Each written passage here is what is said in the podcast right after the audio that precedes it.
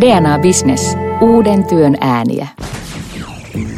Puhdasta vettä, edullista sähköä ja tehokas verkko. Siinäkö ovat kotimaisen tehdasteollisuuden valtit?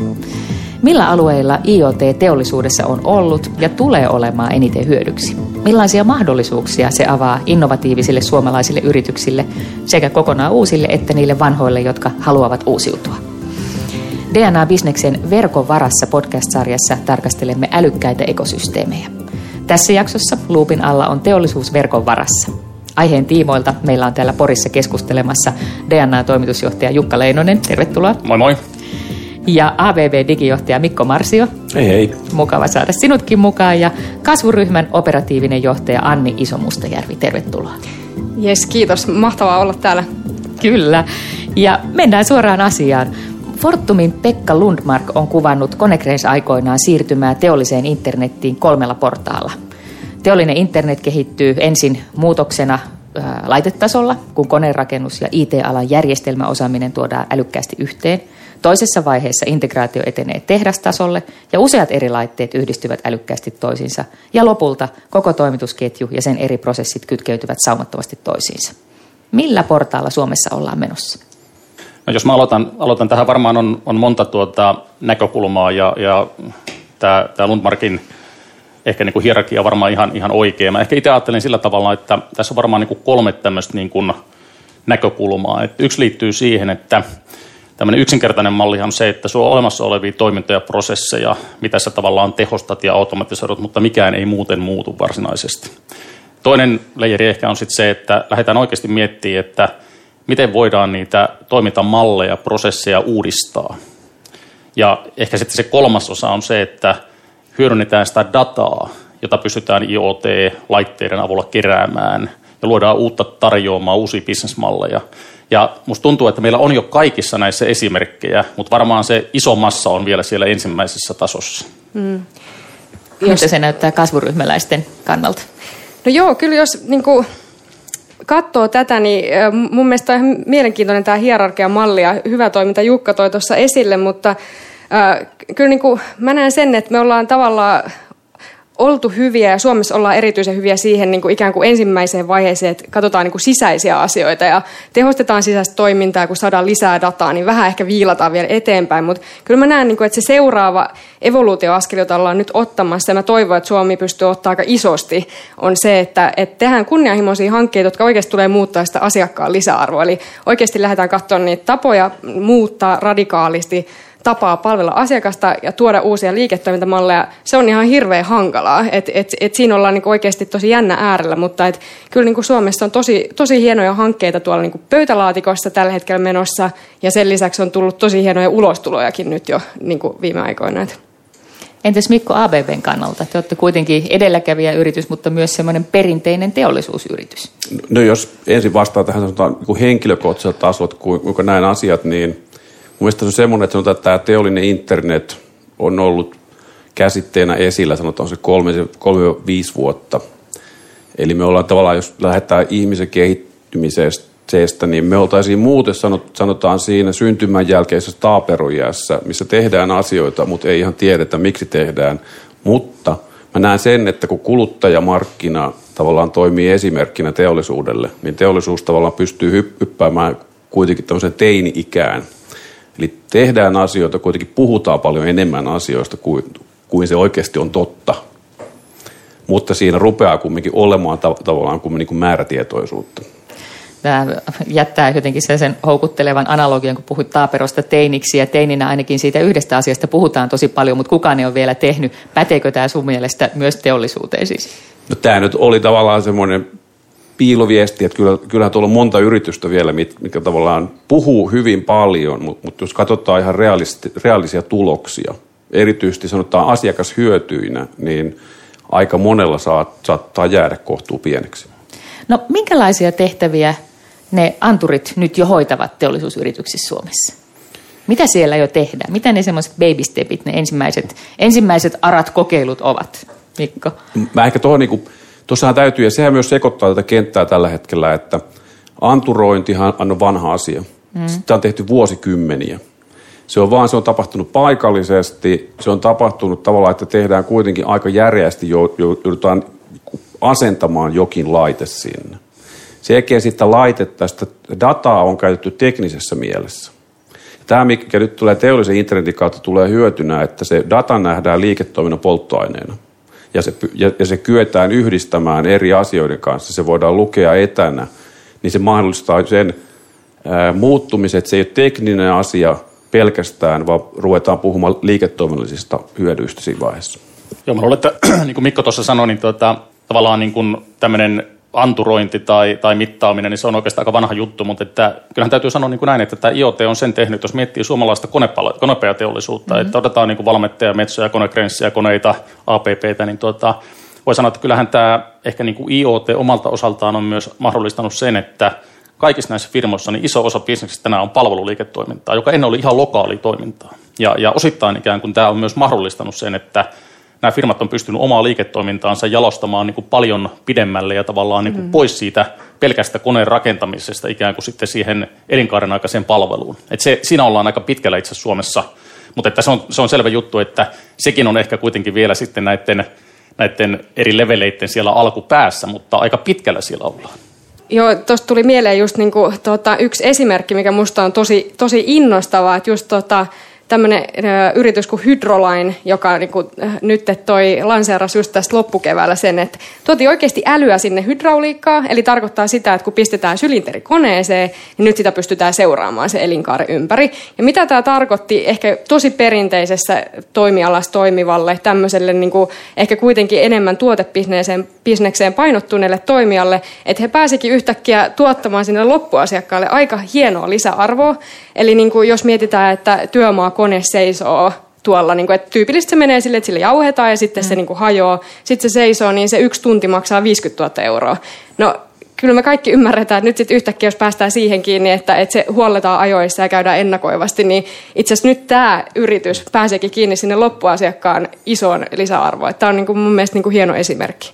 Jos tuosta vähän nappaan tuosta aiheesta, että käytännön e-, esimerkki meitä tuolta – ABBltä ja itse asiassa kaivospuolelta, että se mitä se mahdollistaa, eli siinähän ei lähdetä, että miten käytettäisiin IoTta, mm.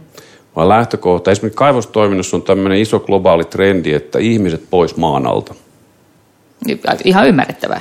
Niin, ja se lähtee työturvallisuudesta, se lähtee osittain tietenkin tehokkuudesta, mutta et silloin me ei puhuta pelkästään, tästä ei pidä niinku siilouttaa tätä teknologian kannalta myöskään. Eli meillä on siellä, että ihmiset saadaan pois maan alta, se tarkoittaa sitä, että, että meillä on IoT, meillä on verkkoteknologiaa, meillä on kuvantamisteknologiaa, meillä on robotiikkaa, meillä on sähköisiä ajoneuvoja, meillä on laserskannausta, meillä on sensoreita. Et se on tavallaan kaikki mahdolliset, ja siellä on tota, keinoälyä ja muuta. Et siellä on tavallaan kaikki mahdolliset saadaan yhdistettyä. Kun ne yhdistää, niin silloin voidaan tehdä tavoite, ihminen tulee pois kaivoksesta.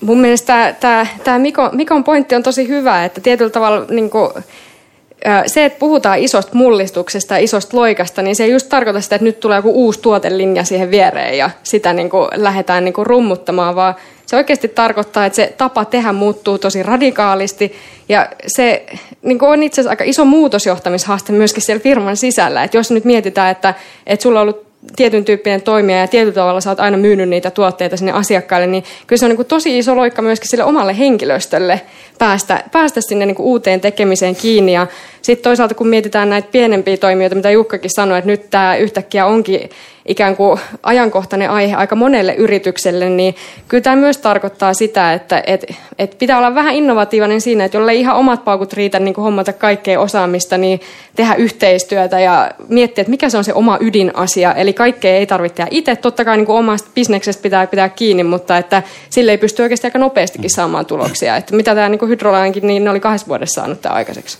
Tuo on ihan totta. Ja, ja tota, jos mä itse mietin tavallaan sitten ehkä tämmöistä yhtä niin kuin näkökulmaa, johon tuossa alussakin viittasin, niin mä itse uskon vahvasti siihen, että tämä niin kuin datan hyödyntäminen on iso juttu. Mm. Et tuota, varsinkin jos me puhutaan niin kuin tämmöisestä P2P2C-tyyppisestä niin kuin liiketoimintamallista, jossa ollaan sitten loppupelin kuluttaja-asiakkaiden kanssa tekemisissä, niin kyllä me esimerkiksi itse nähdään sillä tavalla, että jos miettii niin kuin DNAta, niin, niin mehän analysoidaan verkossa tavallaan käyttäjän esimerkiksi niin kuin mobiilidatalaatua.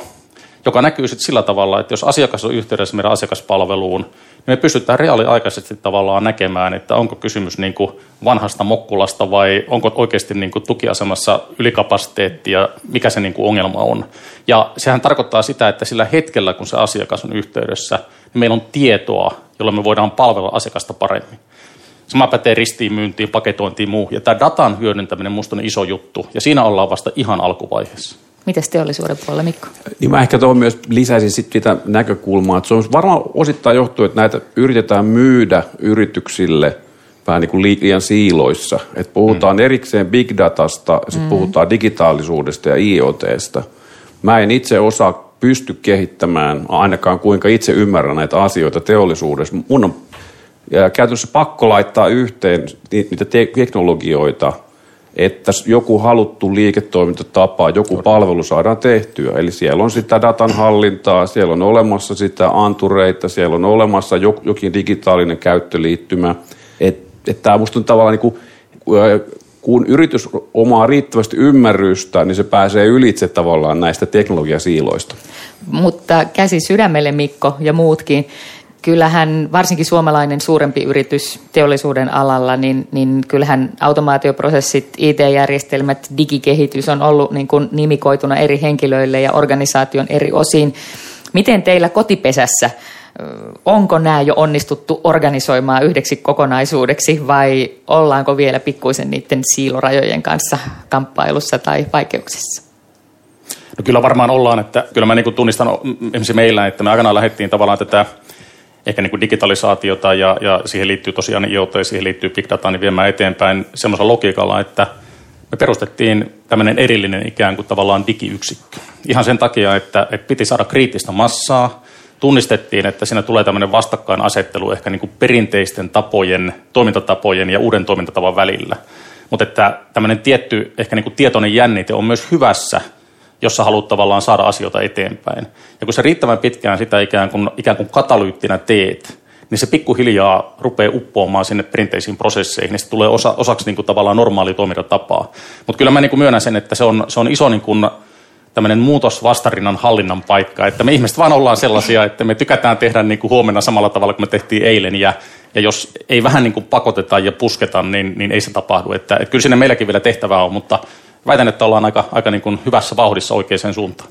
Miten suomalaisissa keskikokoisissa kasvuhaluisissa yrityksissä, Anni, miltä se näyttää? No just, just mietin tuosta tota, että pystyy kyllä niin samaistumaan näihin, näihin keskusteluihin, että miten yksi meidän jäsen kuvasi tälle, että tyypillisesti niin se tuotekehitysprosessi on se, että siellä niin insinööri saa hirveät kikset, no itsekin olen insinööri, että, että, että myöskin on taipumusta saada kiksejä näistä uusista kehityksistä, mutta hirveät kikset, sitten tehdään täydellinen juttu ja sitten tuodaan se vähän niin kuin valmiina niin kuin sinne tota, markkinoinnille myynnille, että, että kelle tämä kelpaisi ja niin kuin, tota, mitä tällä niin kuin tehdään ja miten tämä myydään niin kuin eteenpäin.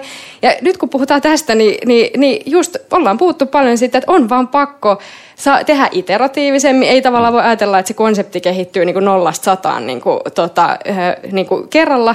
Ja sitten myöskin niin kuin tehdä osastojen välillä yhteistyötä ja tavallaan hioa sitä hommaa. Että kyllähän se, niin kuin, se on, on nämä keskisuuretkin firmat pakottanut niin kuin uudenlaisiin toimintatapoihin. Musta on niin kuin, tosi hieno esimerkkejä, mutta kyllä tässä vielä niin kuin, on vähän tekemistä. No entäs tosi suuret? Miten Mikko ABBllä? Taisteletteko siilojen rajoilla vai, vai oletteko onnistuneet johdattamaan kaikki osapuolet yhteen? No, jos kun 130 000 työntekijää plus toimii isossa osassa maailmaa, niin mutta kyllähän se indikaatio on, että, että ABBllekin on palkattu it, itseni kaltainen ihminen.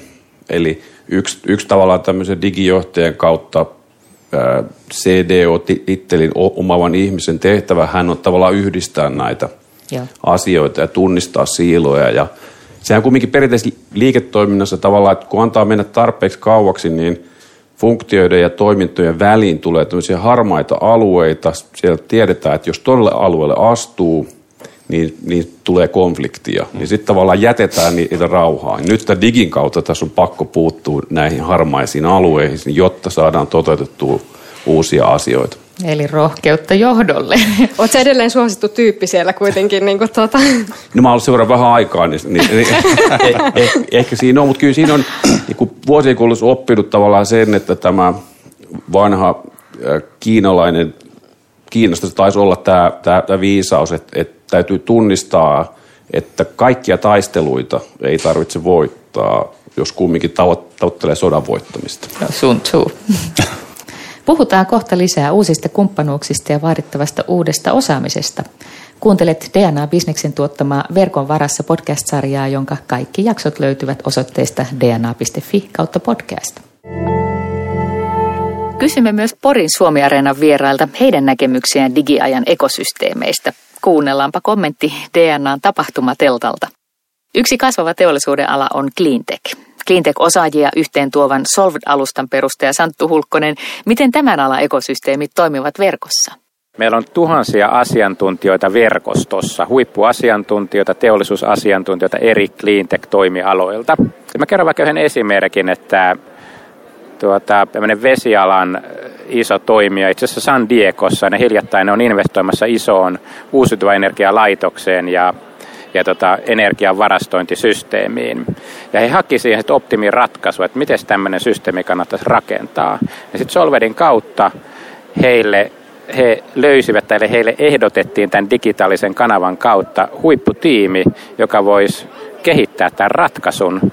Ja tämän kautta he sai sitten tavallaan konseptitason suunnitelman, että miten tämä uusiutuva energialaitos ja energiavarastointiratkaisu kannattaisi toteuttaa. DNA Business. Uuden työn ääniä. DNA-bisneksen verkon varassa podcast-sarjassa tarkastelemme älykkäitä ekosysteemejä. Tässä jaksossa luupin alla on teollisuus verkon varassa ja keskustelemassa kanssani täällä Porissa ovat DNA-toimitusjohtaja Jukka Leinonen, ABB-digijohtaja Mikko Marsio ja kasvuryhmän operatiivinen johtaja Anni Isomustajärvi. Jatketaan kumppanuuksista. Millaisia uusia kumppanuuksia esineiden internet ja automatisointi synnyttävät teollisuusyrityksille? Minkälaisia kokemuksia teillä on uudenlaisista tavoista toimia yhdessä, vaikkapa hakatoneista? Niin jos aloittaa noista hakatoneista, niin, niin tota, jos niin kuin tot, totta kai positiivisia, se hakatoni mun mielestä on semmoinen, että niissä, niissä on tärkeä tavalla, että se on, se on oikeasti tunnistettu se liiketoiminnallinen tarkoitus ja hyöty. Koska samaan aikaan näen näitä tavallaan markkinointiviestintä hakatoneja – Joo, kyllä. Se on helppo keino nostaa digiprofiilia yritykselle, että pidettäisiin pikku hakatonia, koska sen jälkeen niiden hyötyjen hyödyntäminen, että se, että se ei ole se, se kahden päivän tapahtuma, vaan että siitä, siitä syntyy tämmöistä ekosysteemiä ajattelua, niin se, vaat, se vaatii todellista niin pohdintaa siinä yrityksen johtamisessa. Joo, jos nämä hakatonit niin kuin esimerkkinä, niin tota, me itse asiassa just keskusteltiin paljon tästä yhteistyöstä siinä niin kuin, sen kasvuloikkien niin vauhdittajana tässä niin kuin kesä, kesällä, niin hakatoneista niin kuin sen lisäksi, että mitä niillä haetaan sitä konkreettista tuotetta ja uutta ideaa, niin itse asiassa nähtiin aika vahvasti se, että se on myös tapa muuttaa niin kuin sitä oman organisaation toimintakulttuuria. Et tietyllä tavalla, kun tuodaan sinne semmoinen niin kovalla vauhdilla toimiva porukka ja osallistetaan omaa, omaa jengiä aika paljon siinä hackathonissa, niin itse asiassa se isompi arvo saattaa olla isommalle yritykselle se, että saakin niin kuin sitä uudenlaista toimintatapaa ja kulttuuria hiottua. Joo, mä Annin kanssa täsmälleen samaa mieltä. Mä olin juuri, juuri miettimässä sitä, että me on jotakin hakatona järjestetty DNAssakin ja tuota, hyvillä kokemuksilla ja, ja voisi sanoa niin kuin näin, että niistä on ehkä niin kuin yksi tai puolitoista ikään kuin ideaa mennyt eteenpäin, että, että kuitenkin se on hirveän paljon ollut siis niin kuin, niin kuin ideointia, mutta se suurin hyöty mun mielestä on ollut se, että se oikeasti ravistelee siis omaa porukkaa ja, ja niitä perinteisiä rooleja, perinteisiä ajattelun malleja, kun sinne tulee tavallaan startup-porukkaa, jotka niin kuin ihan niin kuin rajoista välittämättä tavallaan niin kuin innovoi uusia juttuja. Ja ja mä oon huomannut semmoisen jutun, että se on ehkä se tärkeämpi juttu, se kiihdyttää sitä sisäistä niin kuin muutosta – oikeaan suuntaan. Ja, ja tämä on yksi iso arvo nimenomaan tämän tyyppisissä jutuissa. Mun mielestä tämä yhteistyö on niin kuin paljon laajempi kysymys kuin pelkästään hackathonit. Et, et kyllä niin kuin, et esimerkiksi jos niin kuin miettii näitä kasvuryhmäläisiä, ketkä nyt on niin kuin ottanut loikkia tällä saralla, niin kyllä sieltä löytyy yliopistoyhteistyötä, sieltä löytyy, niin kuin, että käytetään alihankkijoita, partneroidutaan yritysten kanssa, koska kyllähän siinä niin kuin IoTn elinkaaressa on myöskin niin semmoisia kohtia, on niin kuin käyttöliittymät, jotka tehdään sinne niin kuin vaikka asiakkaille, ei, ei missään nimessä monen yrityksen ydinosaamista, tai sitten niin kuin ylläpito, niin siinä tulee tosi monessa kohtaa kysymyksiä, että missä kohtaa se oma ydinosaaminen on.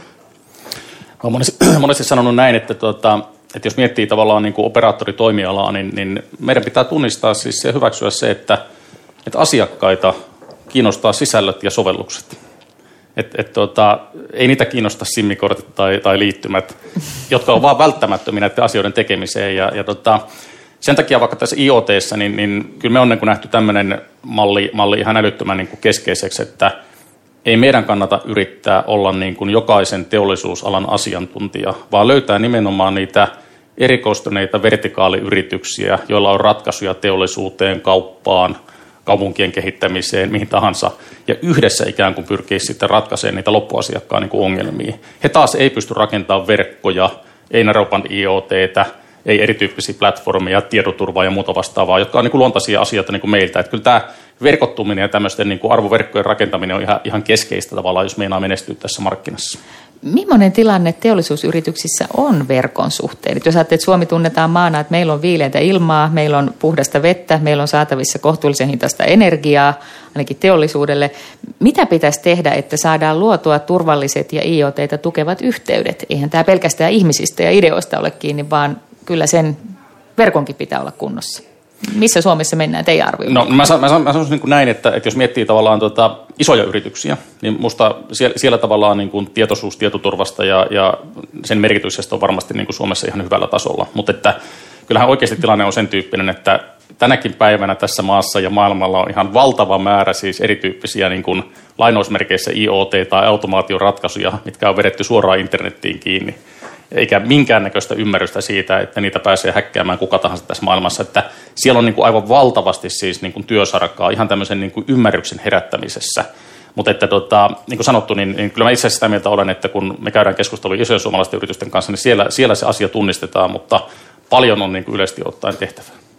Entäs keskikokoisissa, Anni? No just juttelin itse asiassa RD-velhon joka niin kuin, tota, näiden kanssa paljon puuhaa ja ja puhut, puhuttiin sitä, että, että nyt kun tietyllä tavalla on se into ikään kuin kytkee jokainen niin kuin lavuaarin kulma nettiin, niin, tota, makso mitä makso, niin, niin siinä kyllä niin kuin helposti unohtuu se näkökulma, että varsinkin jos jos miettii, niin kuin, että liiketoimintamalli on vaikka sidottu siihen dataan, mitä sieltä lavuarin kulmasta tulee, niin jos se on niin kuin herkkä, tota, että sinne on helppo, helppo päästä niin kuin väliin tai sitä ylläpidetä niin kuin fiksusti, niin kyllä siinä on oikeasti niin kuin aika iso tuhopotentiaali. Saati sitten tavallaan turvallisuuskriittiset ratkaisut. Että kyllä tässä on niin kuin sellainen riski, että nyt tavallaan mennään vähän niin kuin pikajuoksua niin kuin tota, vaan kytkemään kaikki nettiin ja sitten ei tavallaan mietitä sitä niin kuin seuraavaa askelta ja niin kuin fiksuutta siellä takana. Että et kyllä, kyllä tämmöinen niin riski, riski on olemassa, mutta mitä siihen nettiinfraan tulee, niin, niin musta tuntuu, että me ollaan Pohjoismaissa kuitenkin niin kuin aika silleen luksusasemassa niin kuin sen, sen näkökulmasta. Oli just reissussa Uudessa-Seelannissa ja huh, huh että niin kuin, tota,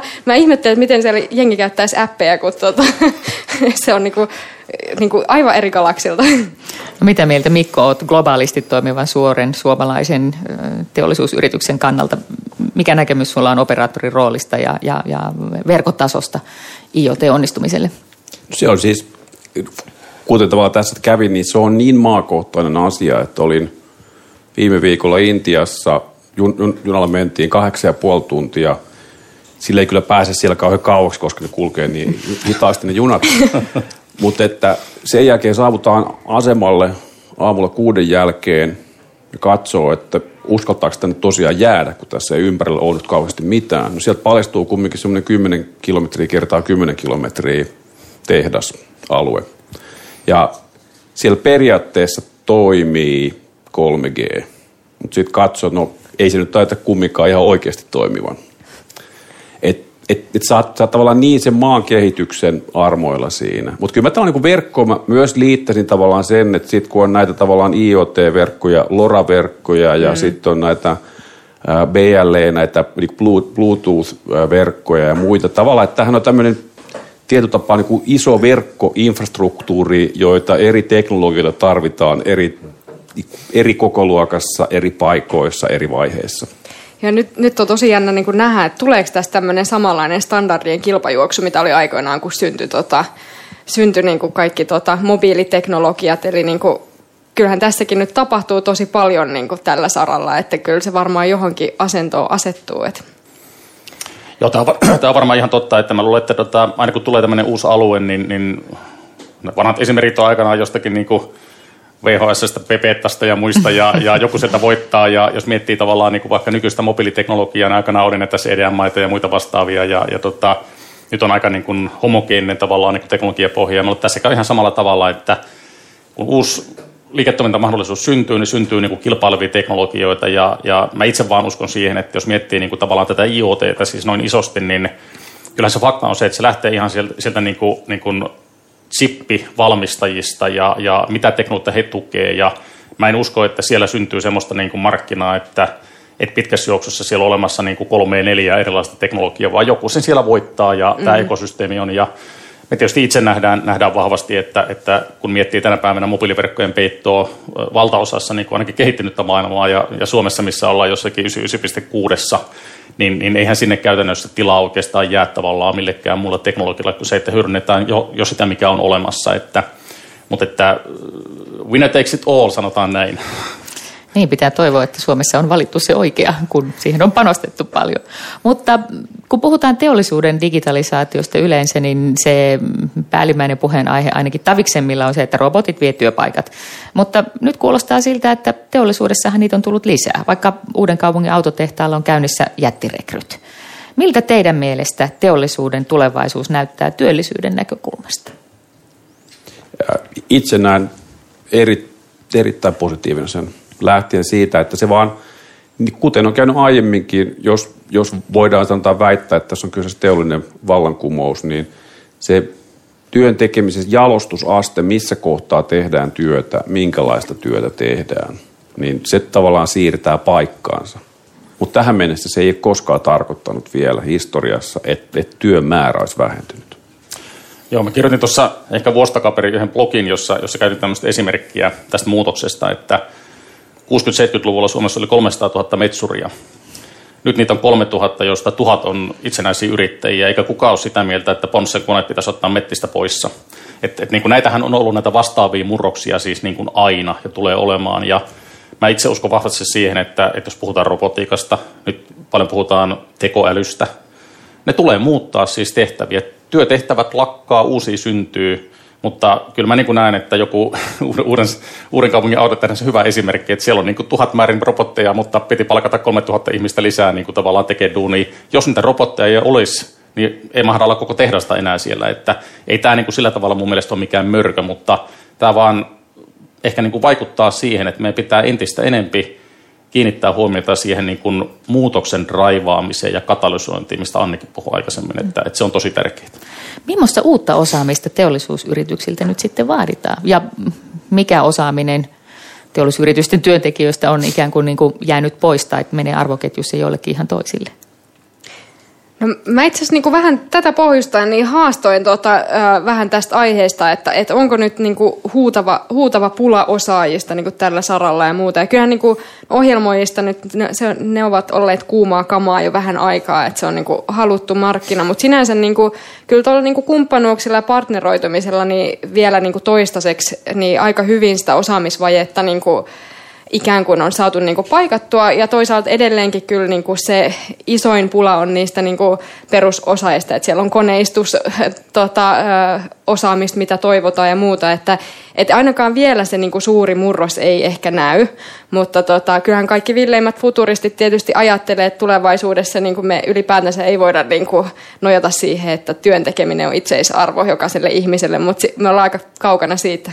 Mun näkökulmasta kaikkein suurin tarve on IoT, digitaalisen liiketoiminnan liiketoimintaosaajille. Ei niinkään koodareille tai siis no, koodareilta tarvii tot, totta kai, mutta tavallaan se, missä mun mielestä näkyy se, että mistä löytää hyviä ihmisiä, eli nyt puhutaan ihmisistä, jotka ovat olleet itse vastuussa digitaalisen liiketoiminnan kehittämisestä, kasvattamisesta, osaavat johtaa datapohjaista liiketoimintaa, osaavat niin kuin aineetonta liiketoimintaa johtaa. Ja omasta näkökulmasta se on vähemmän tärkeää, että onko se samalta toimialalta tai muuta, enemmän, koska ne lainalaisuudet siellä pätee aika, aika samalla tavoin. Niin mä, mä korostan, ja sitten ehkä se, mistä se on jotenkin pois, on sit, sitten se, että on kumminkin tietty yltäkylläisyys insinööriosaamisessa siihen nykyiseen teknologiaan. Mm-hmm. Sitten ehkä yksi tämmöinen näkökulma, joka, joka mun mielestä on niin kuin tosi tärkeä, niin on se, että monesti kun me puhutaan tavallaan näistä uusista asioista, puhutaan niin kuin digistä tai digitalisaatiosta, niin jotenkin tuntuu, että monesti niin kuin mennään semmoiseen ajattelumalliin, että tämä on vähän niin kuin on-off, että, että sulla on niin kuin perinteinen tapa toimia ja sitten sulla tulee ikään kuin täysin niin kuin kaiken mullistava ikään kuin diktaalinen tapa toimia. Mutta että, ja, ja, ja joskus näin onkin toki. Mutta että mä itse väitän näin, että, että jos käytän tämmöistä sanaa kuin omnichannel, niin, niin, niin se on ehkä hyvä, hyvä esimerkki siitä, että en mä ainakaan usko siihen, että, että me ollaan menossa niin kuin perinteisistä prosesseista – sataprosenttisesti ikään kuin digitaalisiin online-prosesseihin. Niinpä, ja niin kuin tavallaan jos miettii silleen, niin kuin, miten tätä tyypillisesti kuvataan, että on esimerkiksi teollisuudessa, että siirrytään tuotebisneksestä palvelubisnekseen siirrytään siitä, että, että laskutetaan yhtä transaktiota niin siihen, että pystytään vaikka tarjoamaan jatkuva laskutteisesti jotain. Eli sen sijaan, että mä niin kuin annan sulle tämän kynän, niin mä itse asiassa lupaan, että hei, että, että jos sä niin kuin maksat mulle joka päivä niin kuin 10 senttiä, niin toi kynä muuten niin kuin toimii. Et, et saat kirjoituspalvelun. Niin, kyllä saat kirjoituspalvelun. Et, no, et varmaan kyllä ostaisi tätä diiliä. vähän hinnoiteltua huonosti, tota, mutta, niin kuin, mutta et karrikoiden niin kuin näin. Eli, niin kuin, tota, ja tämähän on itse asiassa se eka, eka kynnyshän tästä tulee tällä se, että et okei, että jos sulla on tosi perinteisesti toiminut toimiala, niin miten mä saan nämä asiakkaat tajuamaan, että et itse asiassa he, heidän niin kuin isompi lisäarvo olisi täällä. Niin, asiakas Eli, ajattelee, että if it ain't broke, why fix it? Niin, niin ja niin kuin tavallaan, että okei, että vitsit, että nythän tässä on joku koira haudattuna. Että, että on siinä niin kuin aika monta steppiä ihan alkaen sieltä asiakkaasta, omaan organisaatioon ja siihen niin kuin mu- muutokseen, niin, niin kyllä mäkin uskon, että niitä kasvun kapteeneja tässä niin kuin tarvitaan. Että on siitä Mikon kanssa samaa mieltä. Mm. Niin siis mäkin, ei, niin kuin, eihän tilanne ole missään nimessä mustavalkoinen, mutta että vaikka mullekin niin kuin teollisuuteen esimerkkejä, kumminkin yksi ja parhaimpia klassisia liittyy musiikkiin. Että jos lähdetään miettimään sen teknologian kehittymistä ja milloin oikeasti tapahtui jotakin, savikiekko, LP-levy, CD-levy, näissä kaikissa tavallaan se liiketoimintamalli on ihan sama. Myydään Kyllä. yksi levy. Sen jälkeen ruvetaan tulee tähän MP, MP3-maailmaan. No siinäkin me ollaan edelleen, niin siinä muuttui se, että ruvettiinkin ostaa yhtä kappaletta. Mutta edelleen me ollaan aika, aika tavallaan se, niin kunnes sitten tuli se, että kaiken ma- kaikki maailman musiikki koko perheelle 15 euroa kuussa. Niin tavallaan tämä mullisti sen ja, ja tavallaan niin tämä pitäisi teollisuudessakin ymmärtää, että jos, jos tehdään – tavallaan niin teknologisesta kehittämisestä nykyisestä tuotteesta johonkin ja sitten samaan aikaan tavallaan haikaillaan uusia liiketoimintamalleja. Se ei ole kovin helppoa tuoda siihen, kun on totutettu kaikki. Sun, sun täytyy oikeasti miettiä, että voisiko tämän tarjota aivan toisella tavalla, jos ollaan todella, halutaan uutta liiketoimintaa, uudenlaisia liiketoimintamalleja. Niinpä. Jotenkin niin kuin, tavallaan tästä kaikesta keskustelustakin vetääkseni niin kuin yhteen, niin mä väitän, että meillä on oikeasti nämä kaikki palikat Suomessa olemassa. Meillä on ihan älyttömän hyvä osaaminen, mm. meillä on niin kuin hyvä infra ja muu. Et nyt, nyt tämä on oikeasti vähän enemmän kiinni siitä, että uskalletaanko me ottaa etukenoa, uskalletaanko me nostaa meidän ambitiotasoa ja niin kuin, ajatella niin isosti, että me voidaan oikeasti luoda näitä maailmanluokan menestystarinoita täällä. Ja jos me ei tehdä sitä, niin joku muu tekee sen varmasti. Ja se on niin kuin paras tapa niin kuin turvata tämän, tämän maan hy- hyvinvointi ja kukoistus jatkossa. Olisiko teillä jakaa tähän loppuun vielä jotain luku- tai kuuntelu- tai katseluvinkkejä niille podcastimme kuuntelijoille, jotka haluaisivat tietää lisää, hakea lisää esimerkkejä, ehkä niitä kopsattavia ideoita tai muuten vaan inspiraatiota teollisuusyritysten ekosysteemiin liittymiseen tai oman teollisuusyrityksen IoT-kykyjen parantamiseen? Mikä olisi teille sellainen vinkki, että seuraat tätä tai lukaiset tuo? No mä itse asiassa tota, keräsin tota, vähän kotitehtävänä niin pari, pari esimerkkiä kasvuryhmästä ja tota, laitoin ne blogiin ja, ja sitä kautta niin kuin, tota, musta oli niin kuin kiva nimenomaan löytää niin kuin suomalaisia esimerkkejä tästä. Et siellä on niin kuin just on RD-velho ja just tämä Hydroline ja, ja, ja Kemppi myöskin tehnyt tota, hienoja asioita, mutta tota, tämä olisi, tää olisi mun vinkki. Okei. Okay.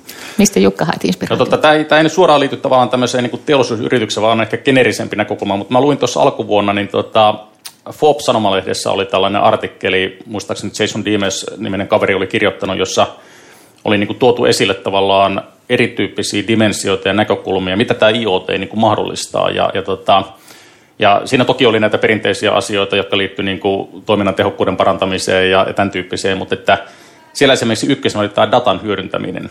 Ja, ja se on ehkä semmoinen juttu, missä, missä oli jo paljon ideoita siitä, että mitä kaikkea IoT voi niin kuin tarkoittaa ja miltä kulmalta sen hyötyjä voi saada. Että tämä ei ole mikään tämmöinen niin kuin, tosiaan anturi asentaminen ja sitten datan ima, imaseminen sieltä vaan. Mutta se oli mielenkiintoinen artikkeli, että, että, että se, se mulle jäi mieleen itselle. Mikko. Äh, mulla on kirjallisuudessa, niin mä itse myönnän, että mä olen aika lailla poistanut täysin tavallaan kiinnostuksen kohteet tämmöisistä perinteistä liiketoimintakirjoista, missä on ehkä niin kuin metodistisesti opetetaan joitakin työkaluja tai kun uusi lähestyy, niin mulla on niin kuin paljon, mä, oikeastaan mä eniten saan itse ajatuksia ja muuta tavallaan, mitkä pureutuu tämmöisen ihmisen ajattelutapaan, ihmisten ajattelumalleihin, miksi, miksi ihmiset tekee virheitä, miksi, ää, mihin perustuu riskin ottaminen, mikä, miksi suuri joukko ihmisiä on yleensä, jouko, on yleensä oikeassa – Eli tavallaan hakee näitä, koska sen jälkeen näistä myös, niin kuin, koska loppukädessä tässä on kyse käyttäytymistapojen, ajattelutapojen muutoksesta. Niin jotenkin mä vaan pystyn sitten nämäkin sitten tavallaan siltaamaan siihen teollisuuteen takaisin.